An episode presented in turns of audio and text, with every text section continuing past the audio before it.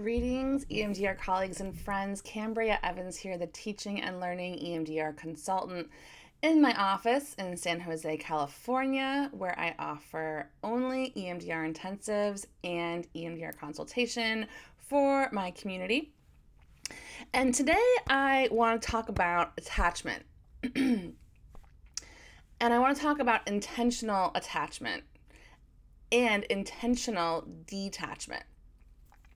So I'm about to hop into the Practice Design Lab, which is my live office hours Q&A for anyone who has purchased any of my um, practice building kits. So the intensive design kit, the consultation kit, um, the practice design kit, um, the passive income kit, which is coming out. So any kit you bought, you have a private invitation to come into the lab and keep the conversation going been really helpful for people to like implement uh, some of the ideas from the kits and, and just get that support and encouragement people need to do the thing.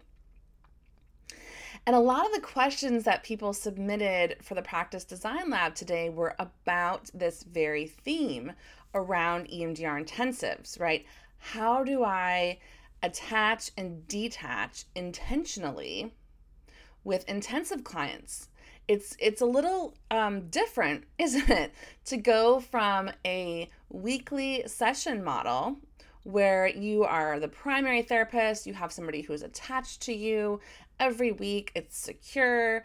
Um, all of that feels very normal to the clinician and to the client. And I think it's understandable that we would get a little bit nervous or unsure when we have somebody come and work with us just for a short period of time. And maybe they come back to work with us, maybe not. Maybe it's unclear about how attached they remain to us versus how detached. And so I'm excited to talk about all of that uh, today in the Practice Design Lab um, around intensives. But I wanted to come on here and just drop this this thought into the group because I think it's really important right now because a lot of us work with complex trauma. I mean, I would say most of us do. Relational trauma. So attachment is is king. Like attachment is everything. It's something we always have to think about. And nothing has invited me more than having kids to think about attachment. Um, not just am I building a secure attachment with my twins, but how do I intentionally structure, design attachment experiences for us. And when we transition, right, how do I make a smooth attachment and detachment process? So, my kids are only five. I'm well aware I have much to learn about parenting. Y'all know one day my girls are going to be teenagers. it's going to be a whole nother podcast when that happens in 10 years. But for today, I want to share what I've been noticing because I believe it will be helpful for you in your clinical work, whether you're offering EMDR intensives, whether you're working intensively with clients in longer sessions, or if you're still doing weekly sessions, right? So I noticed with my kids that they attach to me, right? And their dad as babies. And then we all learned in graduate school about these transitional objects, right? So they have their all their loveys that they attach to and these relationships with them as a way to attach to something other than mom or dad. And all of that is normal and healthy and wonderful. And I'm very, very aware that when I ever leave my kids with a babysitter or when I ever go to work, right, whenever I am detaching from my kids, I am always intentionally attaching them to something. Makes sense, doesn't it? Right? It can be to another person, it can be to an activity, it can be to music. I play a lot of music in transitions because it creates like an energy. So thinking about this with our clients, how do you attach at the beginning of session? How do you intentionally detach? And when you detach from your clients, what are you attaching them to? I don't care if you're doing a weekly session model, I don't care if you're doing an uh, intensive model, but we need to intentionally attach clients to something as we're detaching. Okay? Especially complex trauma, especially relational trauma clients. And this isn't something that I think about in my head and don't talk to my clients about. Okay. I mean, obviously, with my kids, I'm not going to sit them down and explain attachment because they're five. But I respect my clients as adults and I'm very clear with them. And I say, we're working on complex trauma, relational trauma. We're working on attachment and what that has looked like before, then, and what it can look like now. And so I tell them, I want you to know that as we are attaching in session and then detaching, I want us to partner together to think about what are you going to attach to when we detach until next time. Okay. Now, if you're an adjunct intensive therapist, they might be attaching back to their primary, right?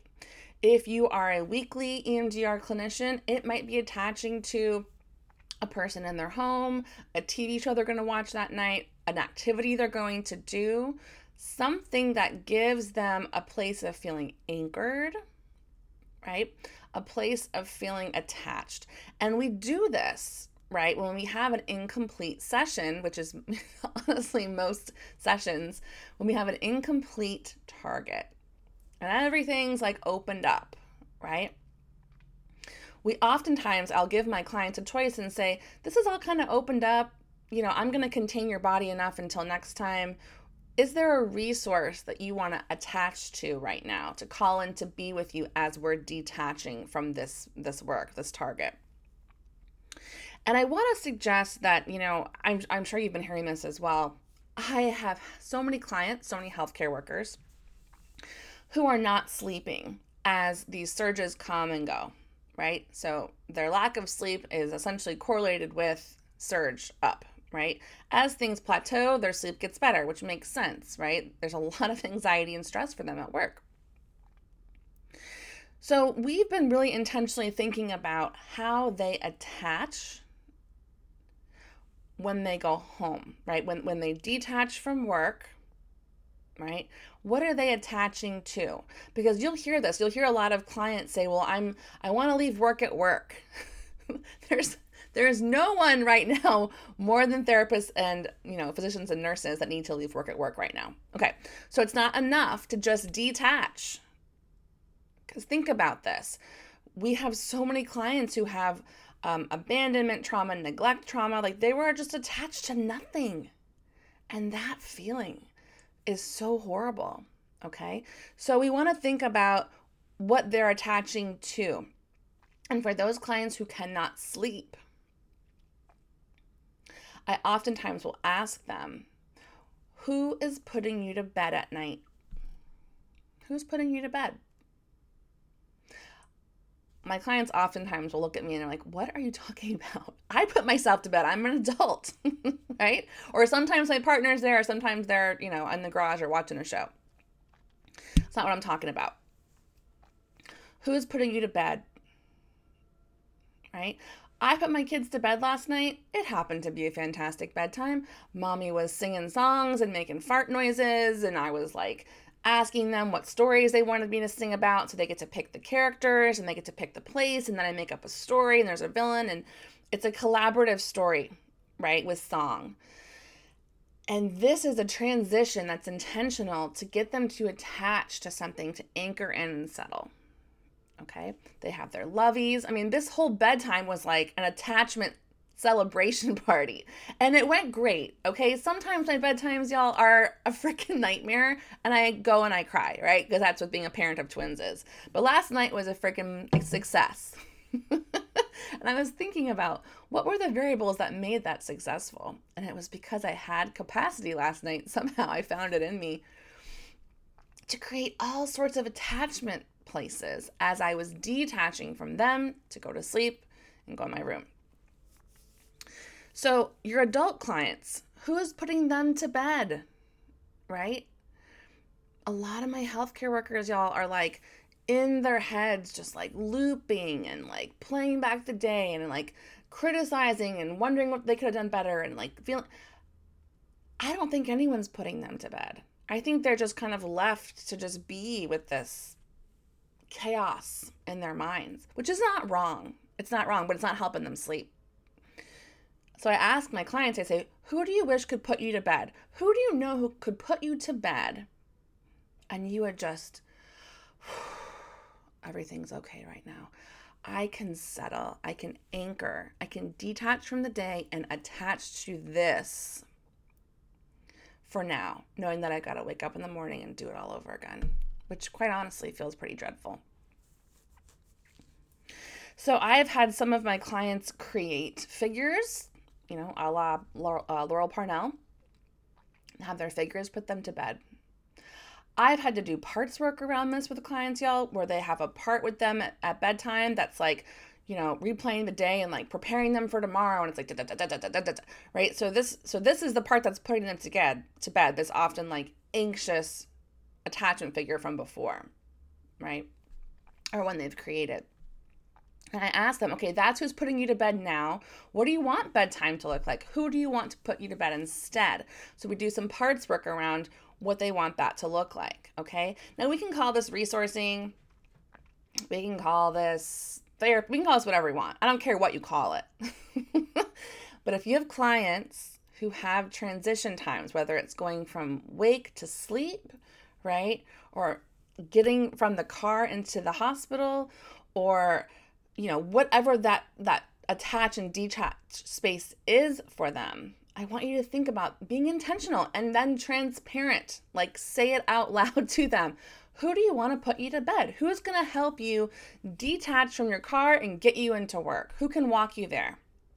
Right? And sometimes it's not a who, sometimes it's a song. Sometimes it's a song, right?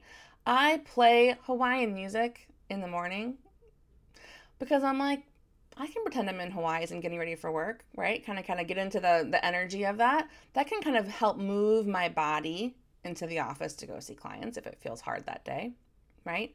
So who or what are you going to attach to to help you get to the thing? All right? This intentional attachment and detachment we can use with intensives, we can use with clients, they can use by themselves right? And just for your clients to know that they can do this is so powerful. It gives them so much agency, right? To go from, I didn't realize that I was being put to bed by this like anxious daily reviewer or this like doomsday preparer for tomorrow. That sucks. I don't want to be put to bed by that person right? Just like when I drop my kids off at school and we're detaching, I'm not going to say, okay, did we get your lunch? Okay, when I pick you up, da, da, da, like that doesn't feel good for any attachment, as we know with our clients. Okay, so having intentional attachment just in the way you hold yourself, there's so many beautiful places to have intentionally structured attachment and detachment. Okay, so I would love for you to experiment with this. It's not to hurt anything. being being creative in this way isn't going to hurt anybody. Uh, I would love for you to try this on, experiment, talk to your clients about the experiment so they can see it with you, they can create it with you, right?